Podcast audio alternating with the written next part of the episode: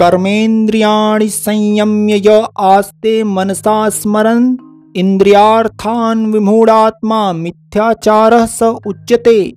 जो मूढ़ बुद्धि मनुष्य समस्त इंद्रियों को हठपूर्वक ऊपर से रोककर मन से उन इंद्रियों के विषयों का चिंतन करता रहता है, वह मिथ्याचारी अर्थात दम्भी कहा जाता है।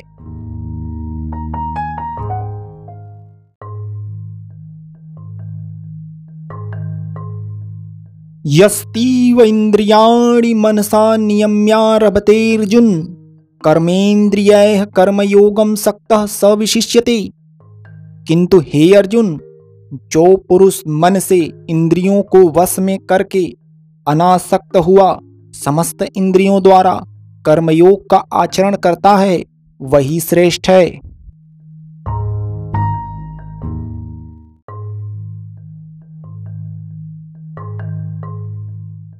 नियतम कुरु कर्म त्वं कर्म ज्यायो ह्यकर्मणः। शरीर यात्रा च न प्रसिद्धियेद कर्मणः। तू शास्त्र विहित कर्तव्य कर्म कर, क्योंकि कर्म न करने की अपेक्षा कर्म करना श्रेष्ठ है, तथा कर्म न करने से तेरा शरीर निर्वाह भी नहीं सिद्ध होगा।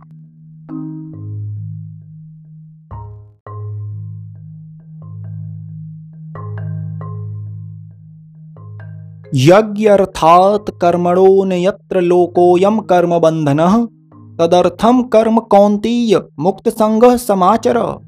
यज्ञ के निमित्त किए जाने वाले कर्मों से अतिरिक्त दूसरे कर्मों में लगा हुआ ही यह मनुष्य समुदाय कर्मों से बधता है। इसलिए, हे अर्जुन, तू आसक्ति से रहित होकर उस यज्ञ के निमित्त ही भली भांति कर्तव्य कर्म कर।